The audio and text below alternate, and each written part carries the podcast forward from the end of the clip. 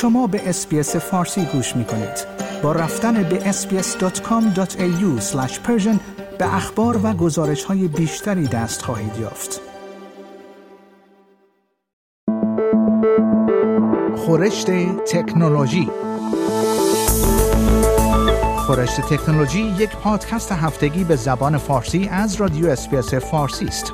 پادکستی که در آن از گجت ها یا ابزار تکنولوژیکی جدید گرفته تا نوآوری های جدید در جهان فناوری و یا حتی ویدیوها و اخبار داغ در شبکه های اجتماعی می‌پردازیم.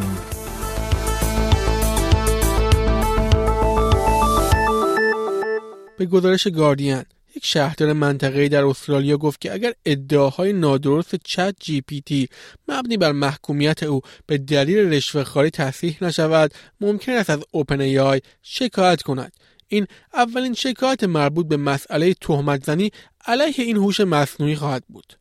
برایان هود که نوامبر گذشته به عنوان شهردار Hepburn Shire در 120 کیلومتری شمال غربی ملبورن انتخاب شد از زمانی که متوجه شد ChatGPT او را به دروغ به عنوان یک طرف مقصر در یک رسوایی رشوه‌خواری معرفی کرده نگران شهرت خودش شده است وکلای مدافع او گفتند که هود برای شرکت تابعه Note Printing Australia کار می‌کرد اما فردی بود که به مقامات در مورد پرداخت رشوه اطلاع رسانی کرد و هرگز متهم به جرمی نشد. وکلای او گفتند که در 21 مارس نامه با ابراز نگرانی به اوپن ای آی مؤسس چت جی پی تی ارسال کردند و به این شرکت 28 روز فرصت دادند تا خطاهای خود را برطرف کنند وگرنه با شکایت احتمالی روبرو می شوند. وکلا گفتند که OpenAI هنوز به نامه حقوقی هود پاسخی نداده است. اگر این شکایت انجام شود احتمالا اولین باری خواهد بود که شخصی از مالک ChatGPT به دلیل ادعاهای مطرح شده در آن شکایت می کند.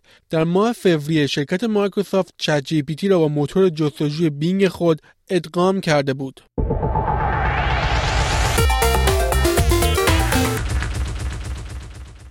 آژانس جاسوسی استرالیا به نگرانی های فضاینده در مورد یک برنامه محبوب رسانه های اجتماعی افزوده است. دولت های ایالتی در سراسر کشور تعلیم های مختلفی علیه تیک تاک در سراسر کشور ایجاد کردند این در حالی است که نگرانی ها در مورد ایمنی داده ها در سراسر جهان افزایش یافته است. به گزارش نیوز.com لی هانتر مدیر کل استرالیایی این اپلیکیشن اخیرا به د پروژکت گفته است که کاربران باید در تیک تاک احساس امنیت کنند و ادعا کرد که چین هیچ راهی برای دسترسی به داده ها ندارد.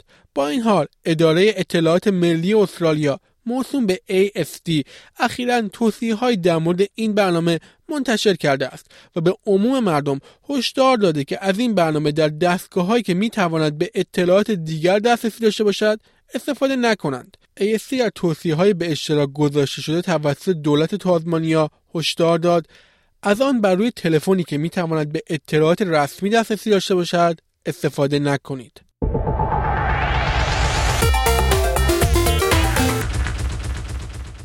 در بخشی از یک حمله سایبری به اداره دولتی ایالت تازمانیا حدود 16 هزار سند مربوط به دانش آموزان مدرسه و والدین آنها در وب تاریک منتشر شده است. دولت ایالتی اکنون در حال بررسی سرقت داده های وزارت آموزش کودکان و جوانان است.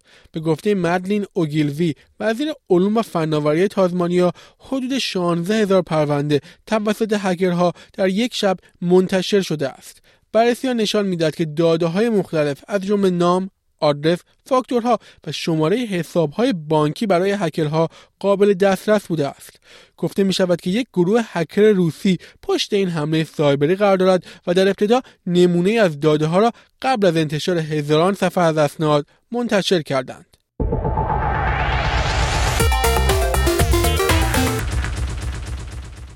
شرکت خودروسازی تسلا روز یکشنبه در توییتر اعلام کرد که در حال افتتاح یک کارخانه بزرگ در شانگهای است. این ابر کارخانه قادر خواهد بود ده هزار مگاپک در سال تولید کند. اینها باتری های بسیار بزرگی هستند که برای ذخیره سازی مقادیری از برق مورد استفاده قرار می گیرند خبر افتتاح این کارخانه جدید با تصویری از مراسم امضای قرارداد در چین اعلام شده است. ایلان ماسک در توییتر خود در این رابطه نوشته است تسلا کارخانه مگاپک را در شانگهای افتتاح کرد تا تولیدات کارخانه مگاپک در کالیفرنیا را تکمیل کند رسانه دولتی چین شینهوا اولین جایی بود که این خبر را منتشر کرد و گفت که این خودروساز برقی در سه ماه سوم امسال پیشرفت خواهد کرد و تولید را در سه ماه دوم سال 2024 آغاز می کند.